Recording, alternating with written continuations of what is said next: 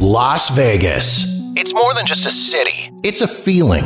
It's that feeling of excitement when you spot the lights of the strip out the airplane window. It's that feeling of awe as you stroll down the boulevard, taking in the sights and sounds. And it's that feeling of satisfaction knowing that you're in the greatest city in the world. Over 42 million people from around the world share that feeling every year. And I'm one of them. Taking you to the world famous Vegas Strip and beyond, my name is Jeff, and this is Jeff Does Vegas. Welcome to episode number 156 of Jeff Does Vegas. Before we get into this episode of the podcast, I want to thank my guest from the last episode, Vinny Fiorello, one of the co founders of the newly opened Punk Rock Museum in Las Vegas. Vinny and I chatted all about the brand new museum, including the inspiration behind the founding of the museum, some of the notable names involved, and the incredibly unique experiences being offered by the Punk Rock Museum. If you haven't listened as of yet, jump into the archives at jeffdoesvegas.com or search out episode number 155 Viva Las Punk, the Punk Rock Museum, on Apple Podcasts, Spotify, or anywhere else you get your podcasts. So, you may have noticed the title of this episode, not the May Trip Report. And there's a reason that it's called that. Quite simply, there isn't all that much to report from my most recent trip. As you may be aware, particularly if you listen to the summer update episode or you follow me on social media, I had a trip booked to head down to Vegas from May 29th through to June 1st, 2023. I had all these great plans in mind of things that I wanted to do. I was going to hit up a couple of museums, maybe see a show, do some shopping, shoot some video for the YouTube channel, visit with some friends, and check out the progress being made on the F1 construction, maybe even walk part of the track route. But as the saying goes, the best laid plans of mice and men often go awry. And that's what happened on this trip. As it turned out, I ended up leaving a day and a half early. I was supposed to be in Vegas from early Monday afternoon through to late Thursday morning, and I flew home early Wednesday morning on one of the first flights out. And I'll explain why in this episode. Now, that's not to say that I have nothing to report. I did have a great experience with my hotel, which I'll share with you, and I managed to get out to Summerlin to take in a minor league ball game and had an absolute blast doing that. I've also got a few other thoughts that I want to share about what's happening in Vegas right now, and in particular along the Vegas Strip. So, without any further ado, let's get to it.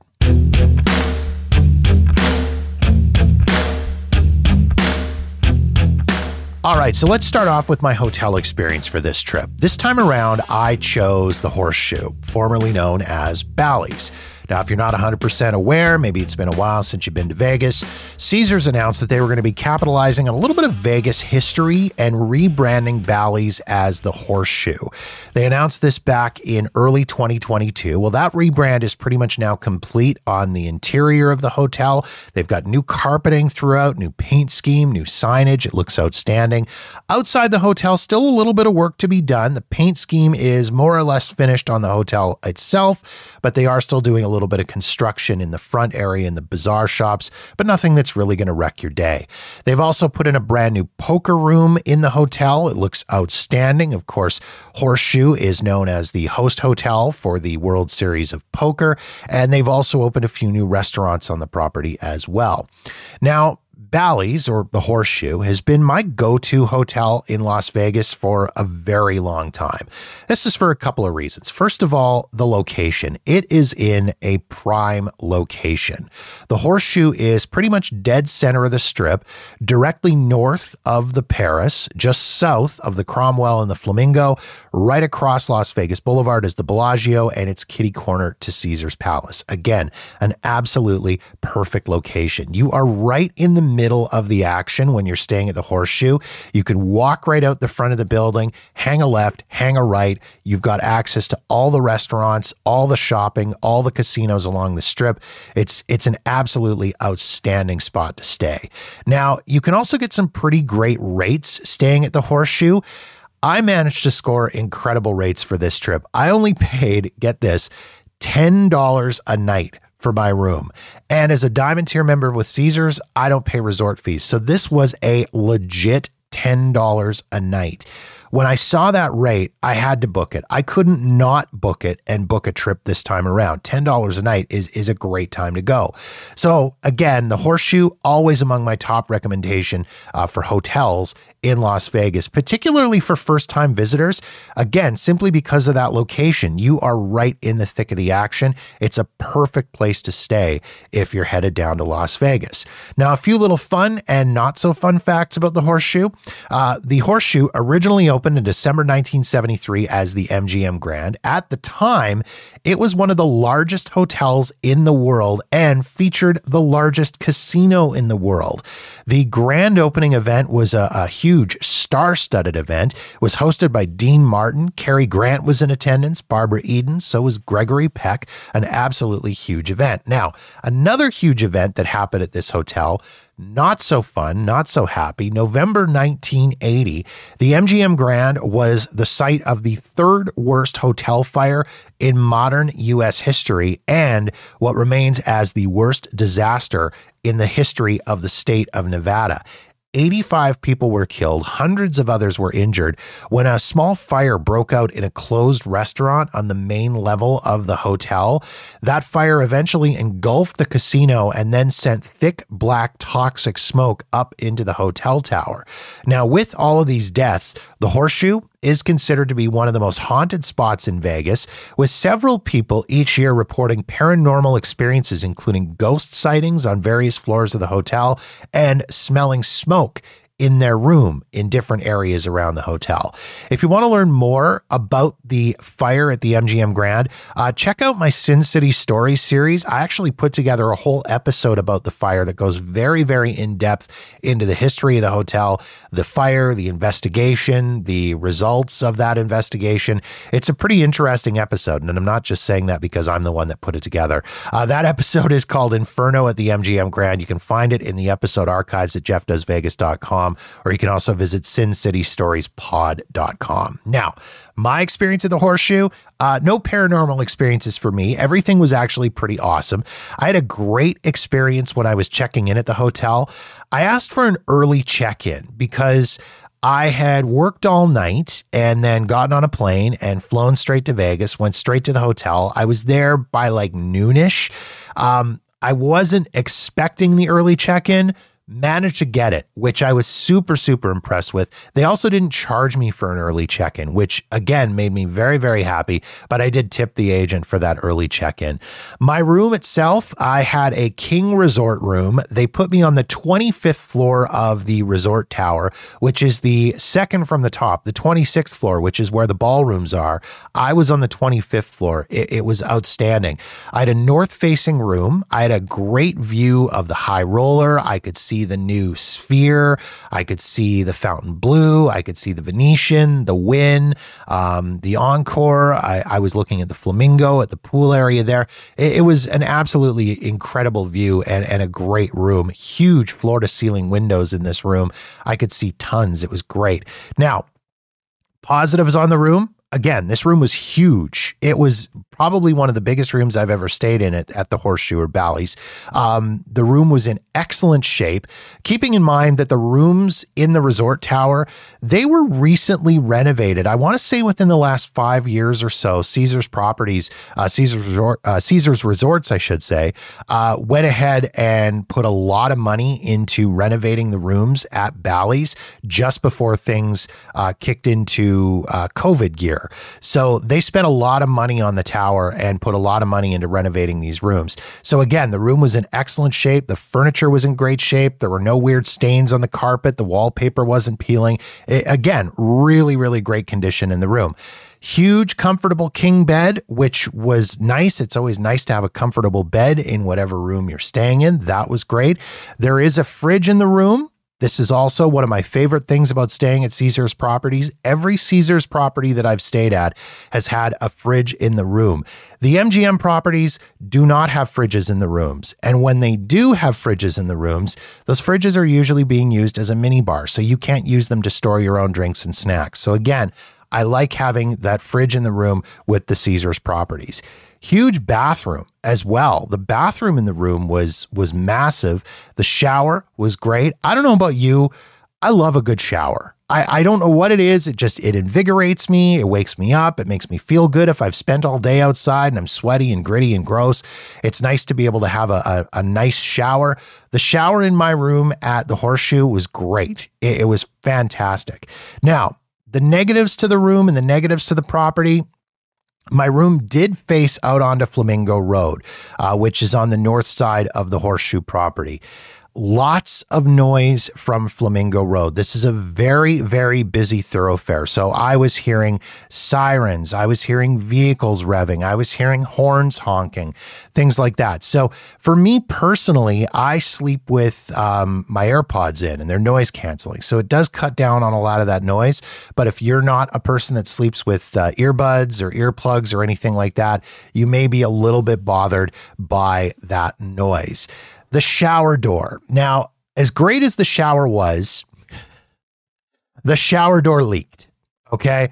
And I got to be honest with you, I don't think I've, I think maybe once I've stayed in one hotel, and that might have been my last stay back in March at Luxor, um, where the shower door didn't leak. I've only had that once. I don't know what it is. I don't know why it is. It's the positioning of the shower door with the shower and the shower head. The water bounces off me. It hits the door. It runs down. And if you look, if you have a shower in your own home and you look at the shower door, there's probably like a little ledge that runs along the bottom of the door. And that's to filter the water away from the bottom of the door.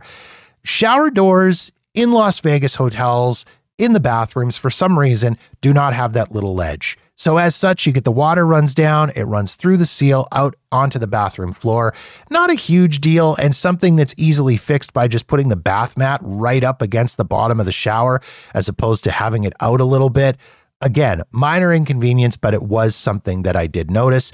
The other thing, still, that Caesars still bothers me with is they only allow you to have two devices for free on their Wi Fi network. If you want to have more than two devices, say you've got a laptop, you've got a smartphone, and your traveling partner has a smartphone, they want you to pay for one of those devices being on the Wi Fi network. It really is ridiculous. I don't understand it. Um, so, but I guess that's the trade off. MGM property, unlimited devices, but no fridge. Caesars property, you get a fridge, but you only get two devices on the Wi Fi. Anyways, otherwise, overall property rating, I'd give the horseshoe a solid four out of five. Really, they've got great amenities on site. They've got a, a fantastic pool area. They've got lots of shopping in the uh, the lower level. They've got a, a food court with lots of options there. They've got some great restaurants on site. They've got an arcade for the kids. The casino is huge with lots and lots of games. Very cool lobby bar at the Horseshoe. I've spent a lot of time in that lobby bar. There's some great people watching there, some great uh, drinks to be had, and you're right in the thick of the action as well. And again, the location for the horseshoe, you really can't get much better. Uh, I think really the only way you could get better for that value of a property is maybe staying at the Flamingo. They're probably about even keel on uh, on value and property value and rates. So again, really between the horseshoe or the Flamingo, either of those two properties, those are about the best. So I would personally, I would highly, highly recommend the horseshoe for you if you're planning a Vegas trip.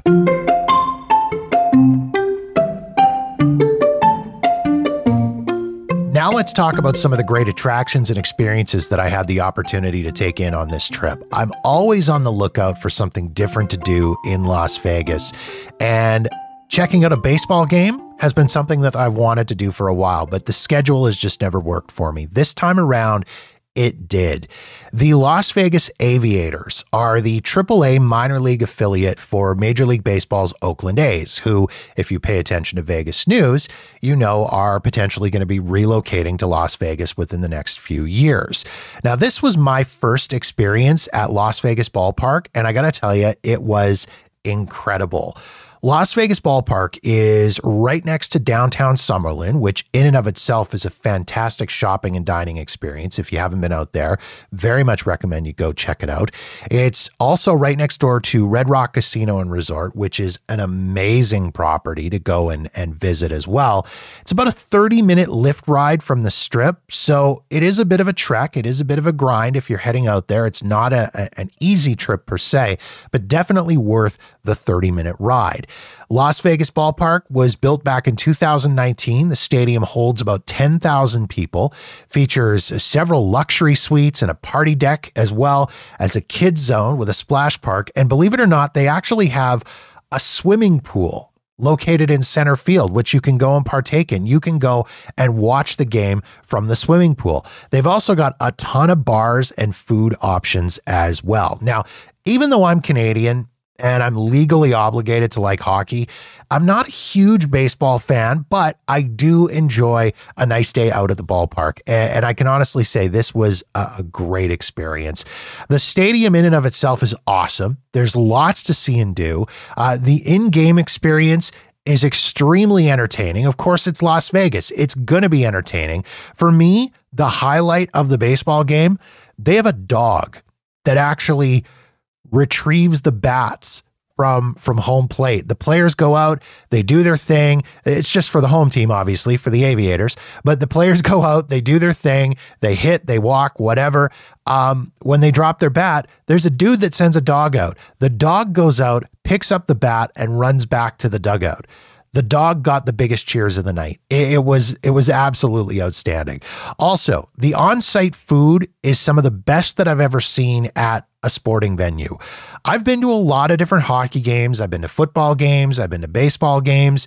Um, but I can honestly say this is some of the best in-game food that I've ever seen served anywhere. And the value wasn't too bad either. I'll get to that in a minute. Um, if you want food served in a mini baseball helmet, you, my friend, are in luck. Uh, I saw pretty much everything being served in a mini baseball helmet. I saw ice cream sundaes. I saw French fries with with gravy. I saw nachos. Again, all of it being served in mini baseball helmets. So you want food in a mini baseball helmet? It's your lucky day if you head out to Las Vegas ballpark.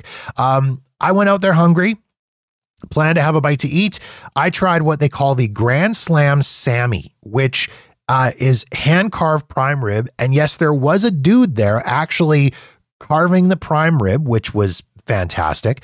Comes with uh, caramelized onions, red peppers, horseradish sauce, roasted garlic Dijonnaise. They put it all on a toasted New England style roll.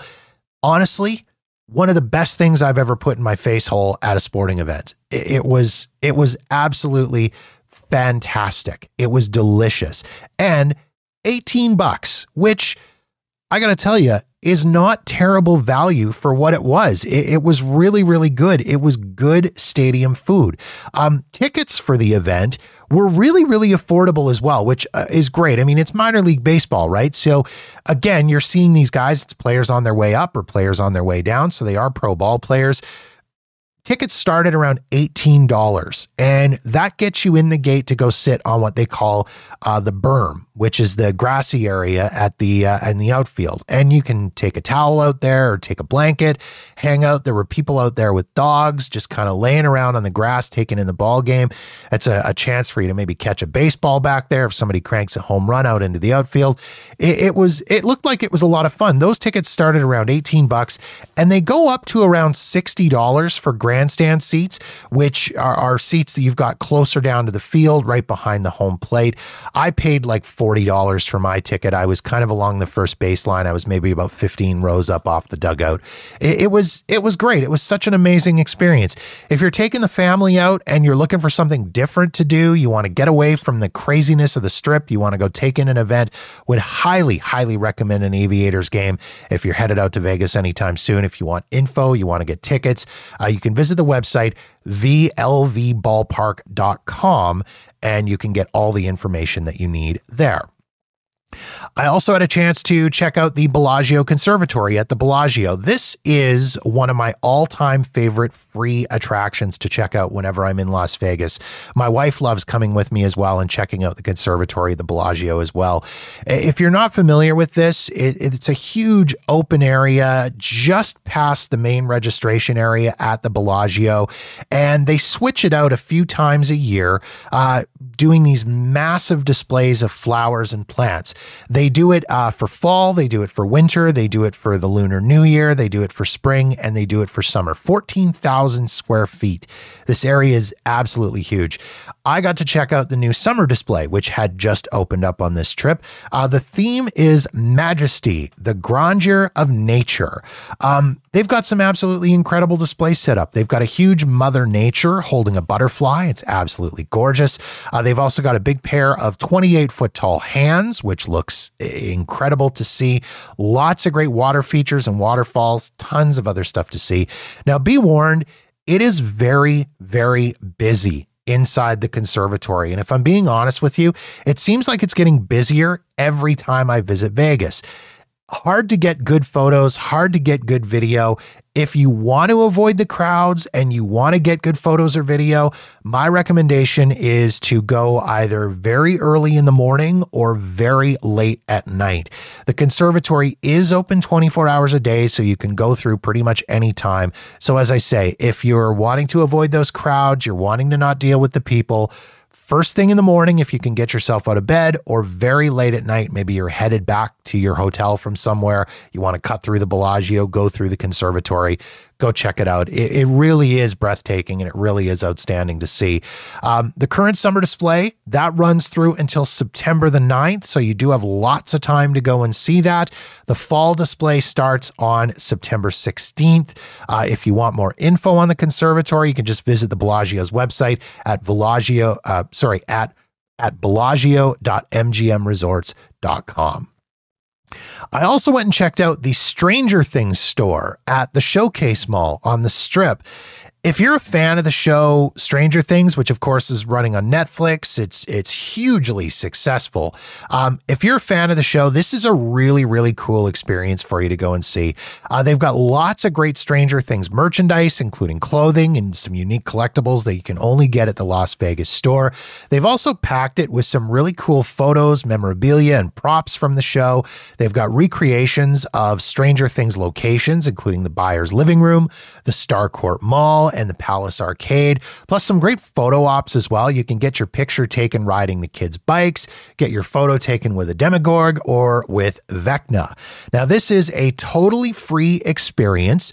Uh, it is a store, but again, a completely free experience that you can go and check out. It's open from 10 a.m. to 9 p.m. Monday through Saturday and 10 a.m. to 8 p.m. Sunday. If you want to get more details on the Stranger Things store and the Stranger Things experience, uh, you can visit the website strangerthings store.com.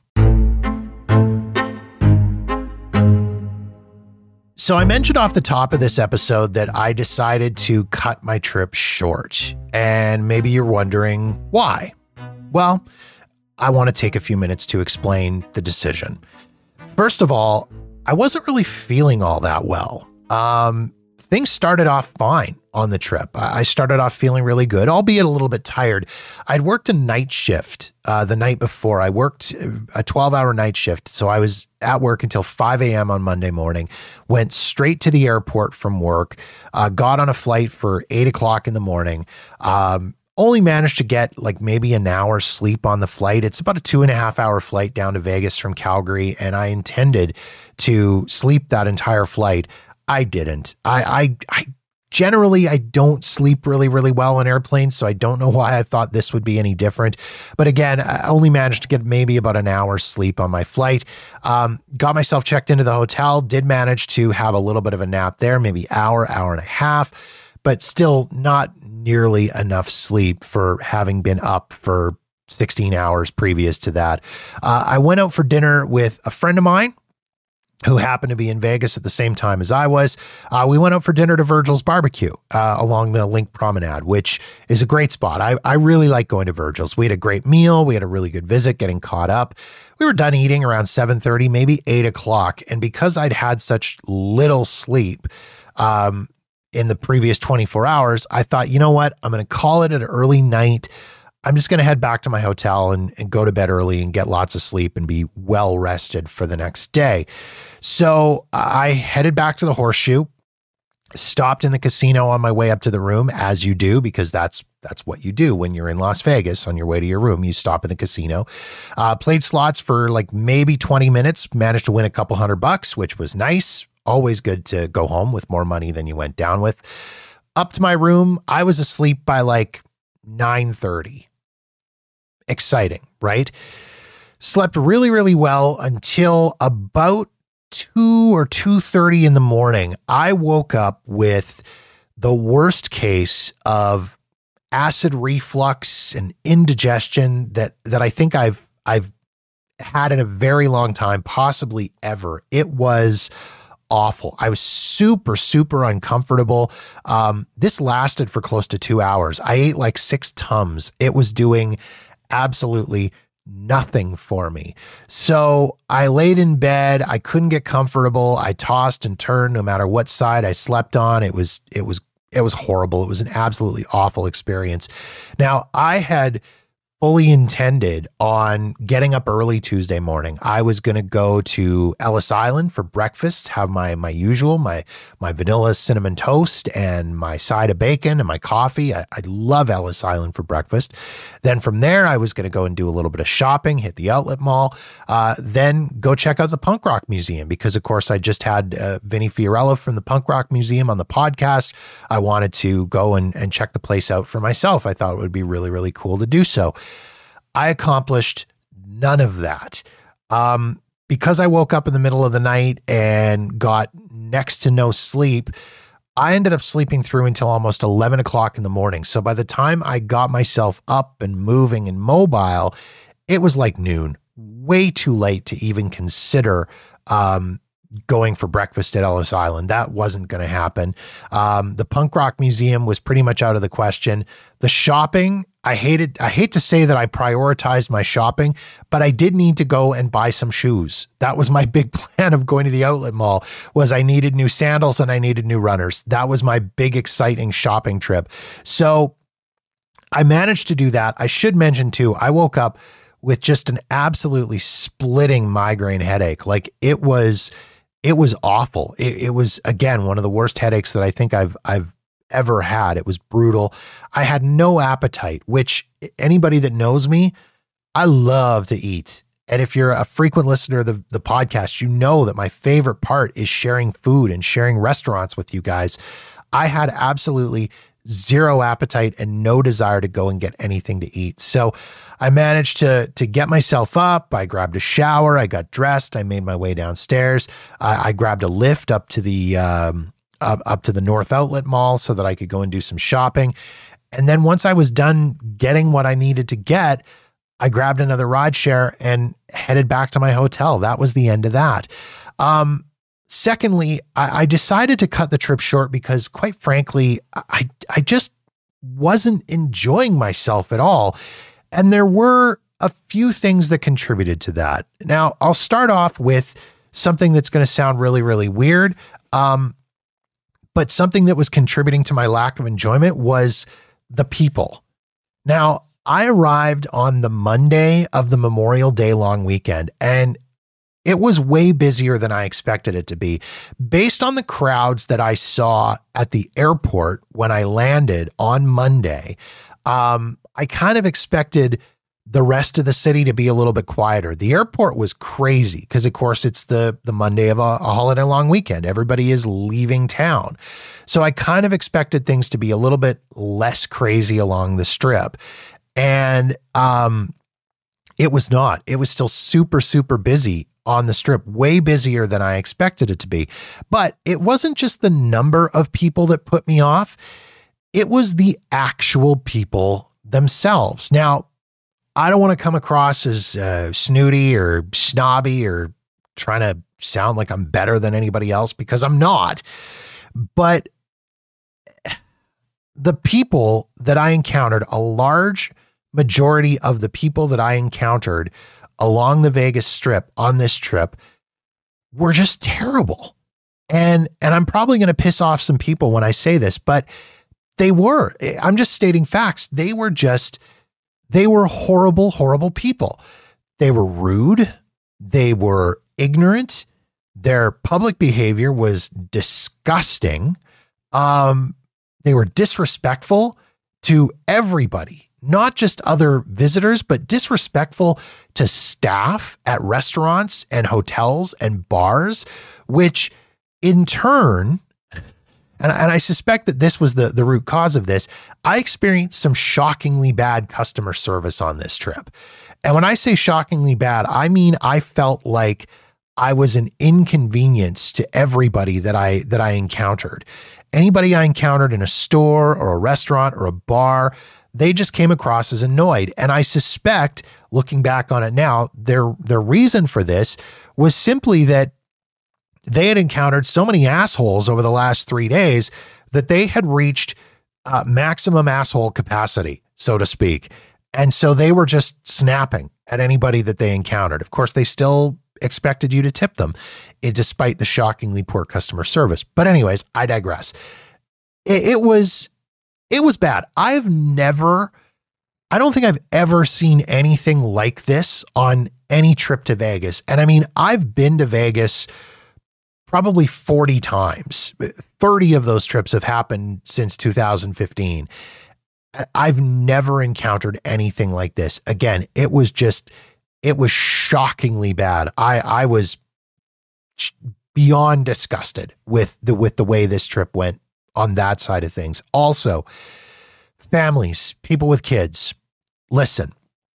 I'm not going to go off on a rant here about this. Uh, I I personally I have nothing against people who are bringing kids to Las Vegas. As a matter of fact, I'm in the process of of trying to put together. Uh, I, a few years ago, I did a unpopular Vegas opinions episode, so I'm in the process of trying to put together an updated unpopular Vegas opinions episode. And one of my own personal unpopular Vegas opinions is that Vegas can be a good family vacation destination. It's you're not going to change it. No matter how upset you get about the fact that parents and, and families are coming to Las Vegas, you're not going to change this. It's happening. Okay. Deal with it. Um, and, and, uh, it's happening, I suspect, for a number of reasons, as I've talked about previously on the podcast. I mean, you've got uh, things are expensive. Trips, traditional family vacations like Disney and and things like that are are very very expensive. By comparison, Vegas is very affordable. So again, I have no problem with families that want to bring their kids to Las Vegas. Here's what I have a problem with, though keep your kids under control. I saw things that I have never seen previously on, on Vegas trips when it came to families um, and kids. This, again, shocking is the only way that I can really describe it. You've got to keep your kids under control and keep them in the right places. Casinos, are not playgrounds and slot machines are not jungle gyms or monkey bars. I was, I shit you not, I was sitting at a slot machine and I looked over at another bank of slots and there was like three kids climbing on them like it was a goddamn play structure. And mom was just standing there on her phone, texting, social mediaing, Instagramming, whatever the hell she was doing, not paying any attention to these kids. And again, climbing all over the slot machines, slamming the buttons, climbing the chairs.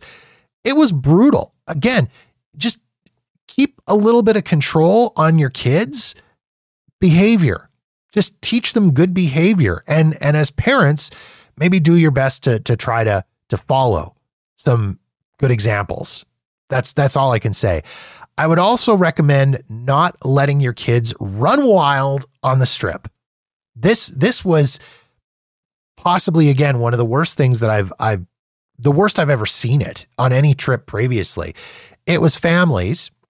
It was usually a mom and a dad, sometimes a grandma or a grandpa with them, or both grandparents with them, pushing one kid in a stroller, and then a couple of other kids who are maybe like five or six, just running wild along the strip and running wild everywhere. This is how people go missing. This is how how kids get kidnapped. This is how people get hurt. I I had kids slamming into me left, right, and center. It it was ridiculous. Again, I've I've never seen anything like this before. Um, getting around town was also becoming really, really, really frustrating.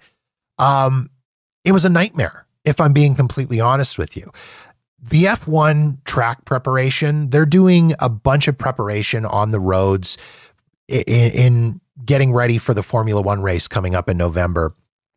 They're behind schedule. Okay. As as everybody predicted they would be, they are behind schedule. They were supposed to be done by like the middle of May for the main part along the Vegas Strip. They are not done. And and it is causing frustration for a lot of people. Um, while I was there, they actually closed southbound Las Vegas, uh, Las Vegas Boulevard from just out front of the Mirage, and it was shut down through to the Cosmopolitan. Southbound lanes were closed, which means they were detouring and rerouting everybody over into the northbound lanes. So you had northbound and southbound traffic sharing the northbound lanes of Las Vegas Boulevard.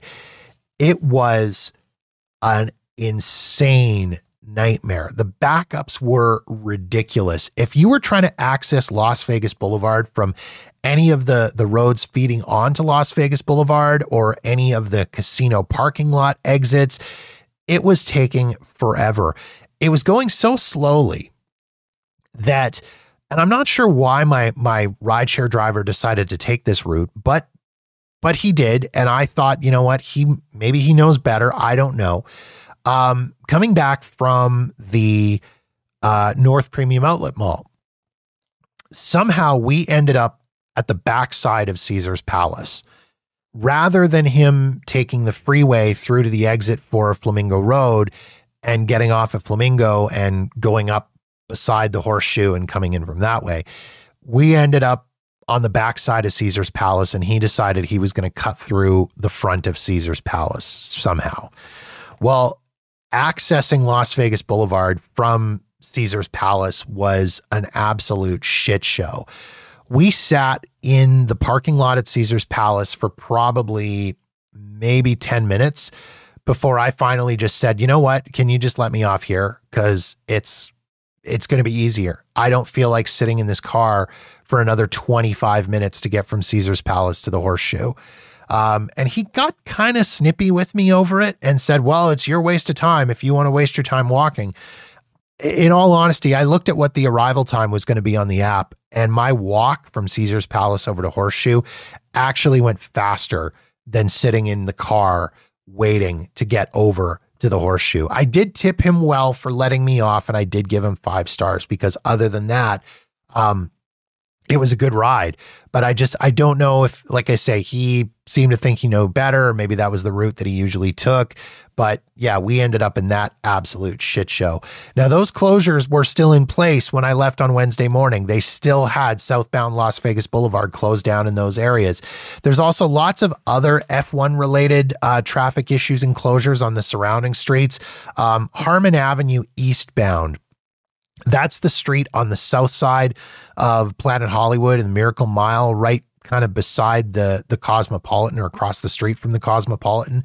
That's shut down for uh, for F1 construction, so they've got traffic sharing lanes there as well. Koval Lane, which runs uh, north and south in front of Ellis Island, uh, there's areas of that closed down as well because that's going to be a, a big straightaway for the F1 track. So again, lots of traffic nightmares. Getting around the city, uh, ride share, or anything like that, again, just absolute insanity. So, as I was walking around on Tuesday afternoon, after I made my way back to uh, my hotel um, after getting dropped off at Caesars Palace, because that was going to be easier and faster than trying to get dropped off at my actual hotel. I'm walking around and I just found myself getting more and more and more annoyed with everything to do with Las Vegas, um, which is really sad because, as anybody who listens to the podcast knows, I love Las Vegas. This is a city that I've I've grown to love over the years. It's it's a a, a, a, fantastic place. It's a place that I've been visiting for a very long time. I've got friends there, people that I consider basically to be family. I, I see them more often than I see my actual family. Um, I, I love the city. So to be there and and be getting pissed off and angry at it was really, really hard to be dealing with. So I decided I had a choice. I could either be miserable in Las Vegas and just continue to get angrier and angrier and angrier to the point where I was probably going to snap and lose my mind, or I could cut my losses, go home and be miserable at home. I chose the latter of the two. I grabbed a flight out first thing on Wednesday morning. I was home and in my house cuddling with my dog by like 12:30 on Wednesday afternoon. Definitely feel like that was the right decision for me to make for my sanity, for my mental health, and to ensure that I might actually want to go back to Vegas at a later date.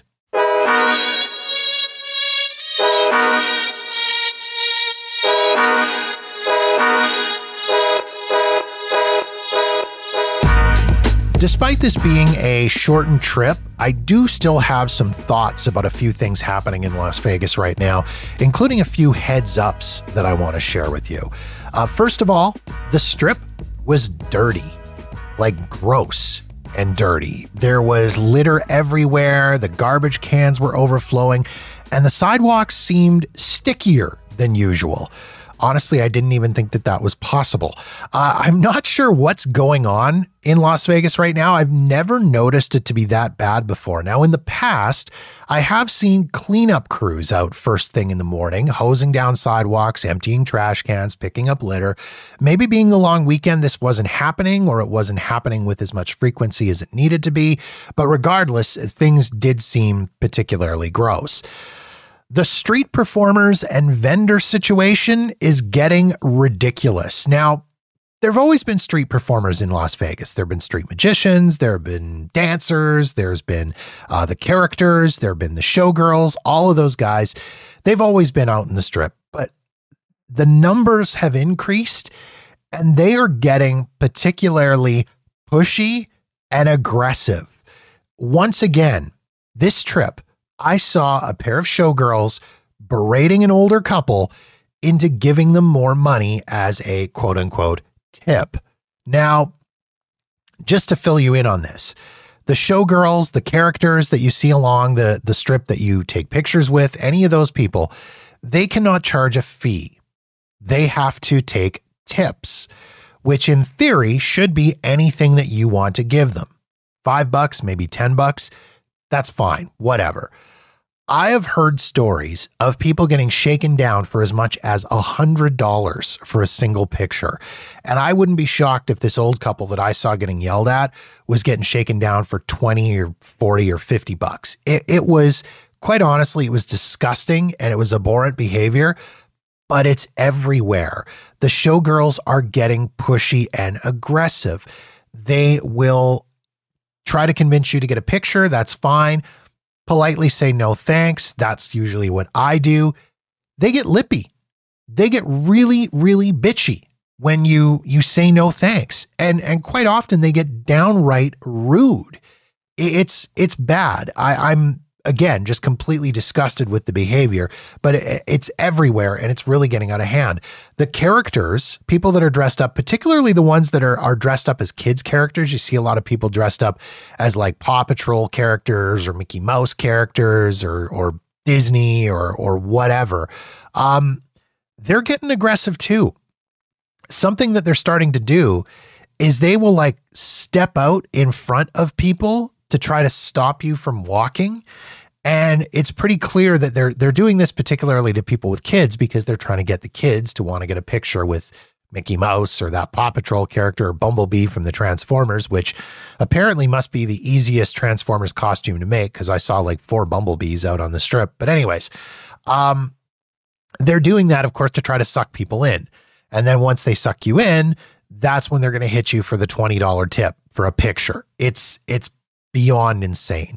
Street vendors are also out of control along the Vegas Strip. The area in front of the Bellagio fountains used to be a really nice spot for a stroll. You could wander along there. They'd have the music playing from the fountains during the day. Sometimes the fountains would be going. Um, at night, particularly, again, really nice. The fountains, the lights, the music, the sound of the water, all these things it has turned into what looks like a full on street market in that area. It is insane. You've got caricature artists, you've got religious fanatics, you've got guys selling artwork made out of the palm leaves. And this is my new favorite unlicensed food vendors. Now, I know there's places around the world where you buy street meat, and that's just kind of part of the culture of being in those places. I can honestly tell you, I am not, I don't trust Las Vegas street meat, which, by the way, would be a great name for a band. If you're starting a band, name it Las Vegas Street Meat. Just give me a little bit of credit. Anyways, I'm not buying street meat in Las Vegas there in the past there was always those people that would stand on the pedestrian walkways or or on the the sidewalks and they'd sell bottles of water or pop or soda or whatever for like a buck. And you'd see people buying bottled water from those guys all the time and you'd think well what's the worst that can happen? I mean yeah there's a very good chance that they're just refilling plastic bottles with with tap water whatever. If that's the worst that can happen that's fine. I saw a woman with an actual gas grill, like a, a gas skillet grill kind of deal, selling hot dogs and burgers. She was frying up hot dogs and burgers and, and bacon on this grill, just randomly along the strip. Now, she did move. I was really impressed with how quickly she moved that grill when she saw the cops coming and she pushed that grill. I have never seen a gas grill move faster in my life than when she saw the police coming and she made a beeline for it, pushing that gas grill. It was crazy. But anyways, uh, I saw another lady who was who was uh, selling cut up fruit, like peaches and apples and mangoes and pineapples and things like that. I'm sorry, but again, I'm not buying fruit cut up by somebody on the street. It's just, anyways, it's it's getting out of hand. All of this stuff, the shady characters, the shady showgirls, the street vendors, the street meat, all of this stuff. This is just my own opinion, but for me personally, it's making the strip look absolutely trashy. And and again, I can't speak for anybody else here. I don't know what your opinion is on this, but I know my opinion is that it is really starting to affect my enjoyment of Las Vegas. What's the solution to these issues? Well, I don't know. I mean, Fremont Street, downtown Las Vegas, they have a system where you have to actually, as a, a busker or a street performer, you have to apply. If you've ever been walking through downtown Las Vegas and Fremont Street, you may have noticed on the ground there's a, circle or there's several circles on the ground. That's the area where the street performers can be. They have to remain within those those circles and within that area they actually have to apply for a license to be in that area. Then they have to get permission and approval to be there. They also are scheduled for a certain amount of time. So they can't just hang out for nine hours on Fremont Street um, being topless, which is what a lot of some of those performers do, performers, quote unquote. But it's somewhat regulated. There's some licensing involved there's uh, some oversight involved. Maybe, just maybe, the unincorporated town of Paris, Nevada, uh, Paradise, Nevada, I should say, which is where the Las Vegas Strip is, needs to look at doing something like this.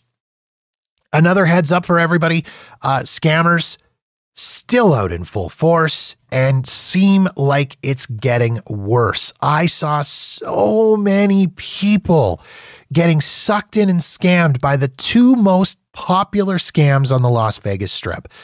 Scam number one the fake Buddhist monks. They are everywhere. Now, they're not just in Las Vegas, I know they're in other cities as well, but that's scam number one. I actually encountered one of these people. I had to kind of get a little bit pushy with them because they essentially the the the scam is this. Here's the grift.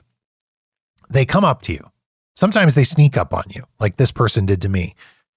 They offer you prayer beads. Beads, peace, they say. Peace, they say, as they hand you these beads. Then they try to put them on your wrist. Then, once they have it on your wrist, they demand money, because of course they do. If you don't give them money, or you try to just hand the beads back, they get in your way, they try to cause a scene.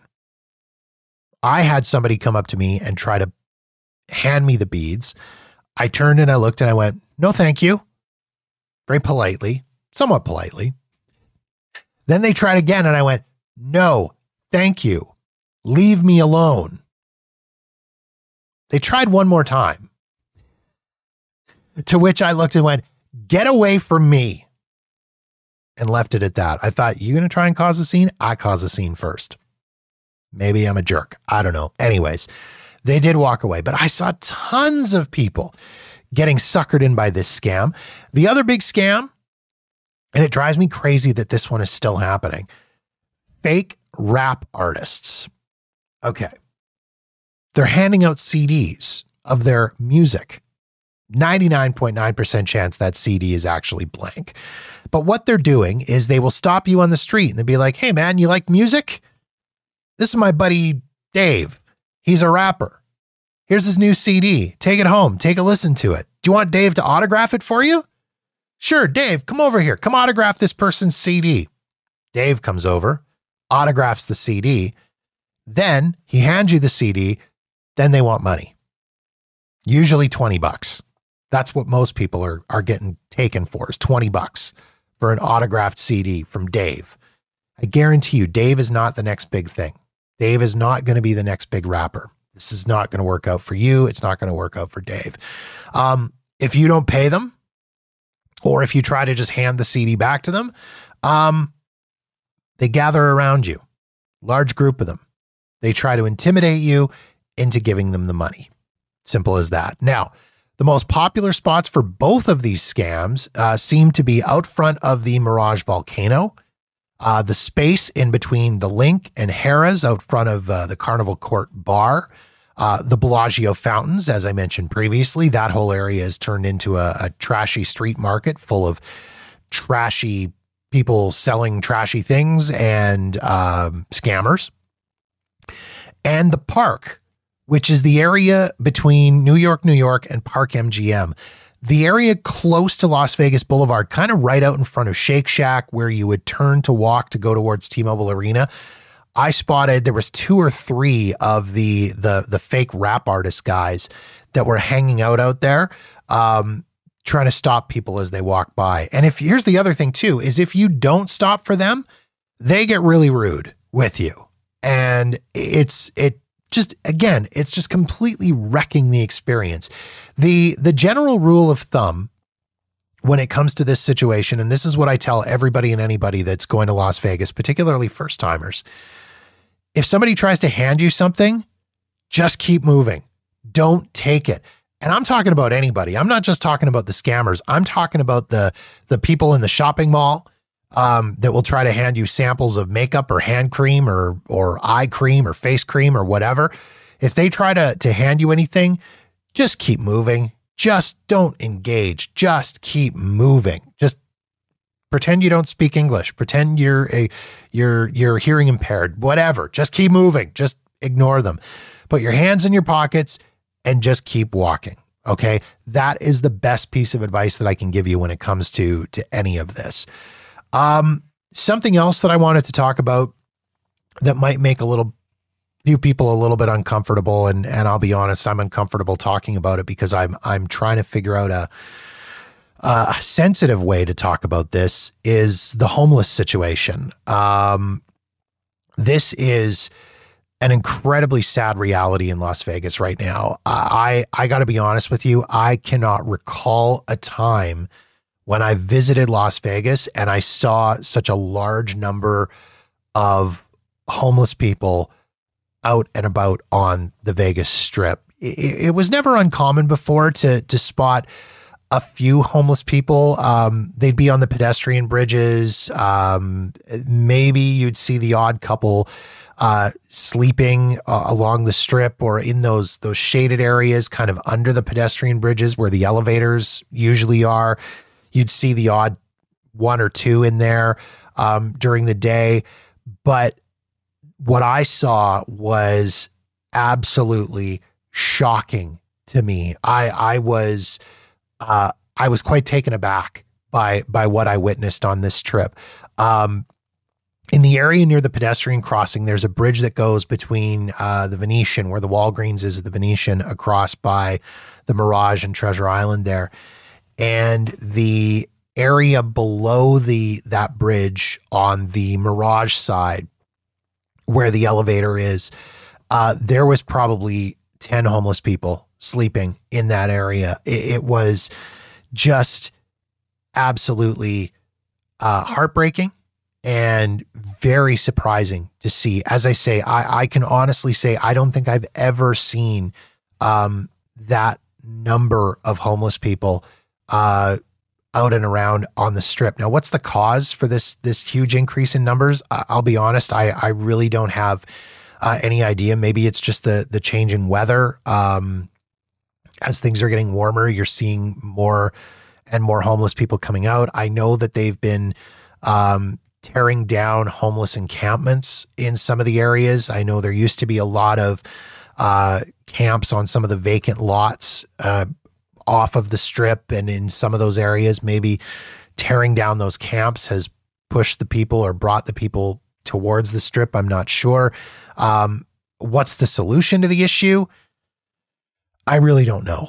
Um, I, I, I, I couldn't even begin to tell you. I, I'm not an expert on the uh, on on the homeless. I don't know what the the situation is or or what the solution is, but it really does feel like the the city um, and the state need to step up with uh, with some sort of help for this incredibly vulnerable population because it's it's sad to see. And and again, if you're not used to uh, seeing this level of of homelessness or this level of poverty wherever you happen to be come from, uh, coming from, I should say, it, it, really can be quite shocking. And and even as a frequent Vegas visitor, you know, someone like myself, who's used to seeing homeless people along the strip, um, I was shocked. I, I was just uh, again shocked and saddened, very very sad to see uh, this vulnerable population and vulnerable group of people um, increasing in numbers in, in Las Vegas. Uh, I should also mention if you are getting around in Las Vegas, I touched on this a little bit earlier in this episode. Um, there is a ton of construction in and around the strip, including uh, F1 track prep uh, along Las Vegas Boulevard. Um, there's big construction going on with the inter- uh, interchange, I should say, at uh, Tropicana and the I 15 freeway. That is an absolute mess. There's lots of road closures and blockages through there. Uh, Paradise Road, as you're coming out of the airport, again, um, lots of construction in and around that area. Give yourself lots and lots of time to get around, uh, particularly if you are driving. Um, if you're driving, you're going to get stuck in traffic. Uh, if you're using rideshare, your rideshare driver is going to get stuck in traffic. And transit, a lot of people like to use the Deuce, the the double decker bus, to get uh, up and down the strip and down to the South Outlet malls or or up to Fremont Street. I got to be honest with you, that Deuce is a terrible option at the best of times. Right now, absolutely horrible option. That thing takes forever to get up and down the strip. So, uh, again, just give yourself a lot of extra time. If you have to be somewhere at a specific time, if you're heading out for a dinner reservation or you're heading out for a show, something like that, give yourself an extra 30 minutes on your drive just to allow for that extra travel time.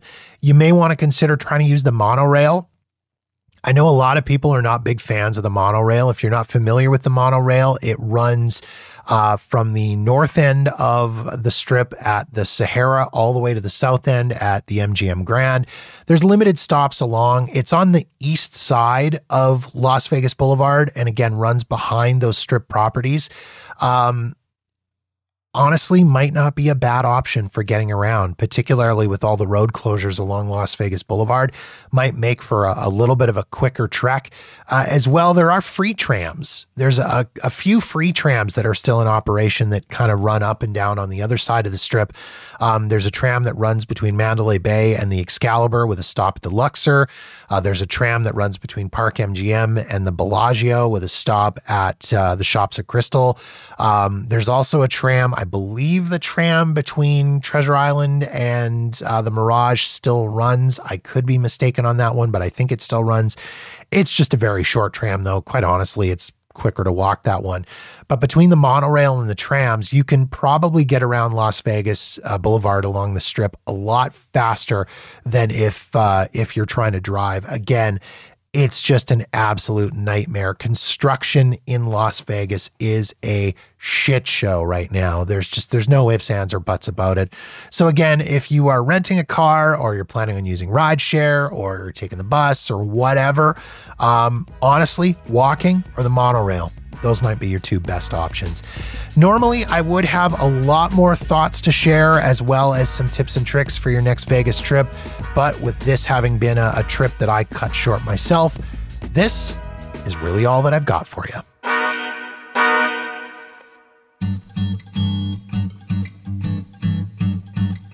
And that wraps up another episode of Jeff Does Vegas. If you've got feedback on this episode of the show, or any other episode for that matter, or you've got suggestions and ideas for topics you'd like me to cover on the podcast, please feel free to reach out to me via Facebook, Twitter, or Instagram at Jeff Does Vegas. Or drop me an email directly at jeff at jeffdoesvegas.com. In the meantime, thank you so much for checking out the show. Be sure to follow us wherever you get your podcast so you'll know the moment new episodes are available. And don't forget to visit jeffdoesvegas.com for past episodes and show notes. My name is Jeff, and this has been Jeff Does Vegas, a Walker New Media production.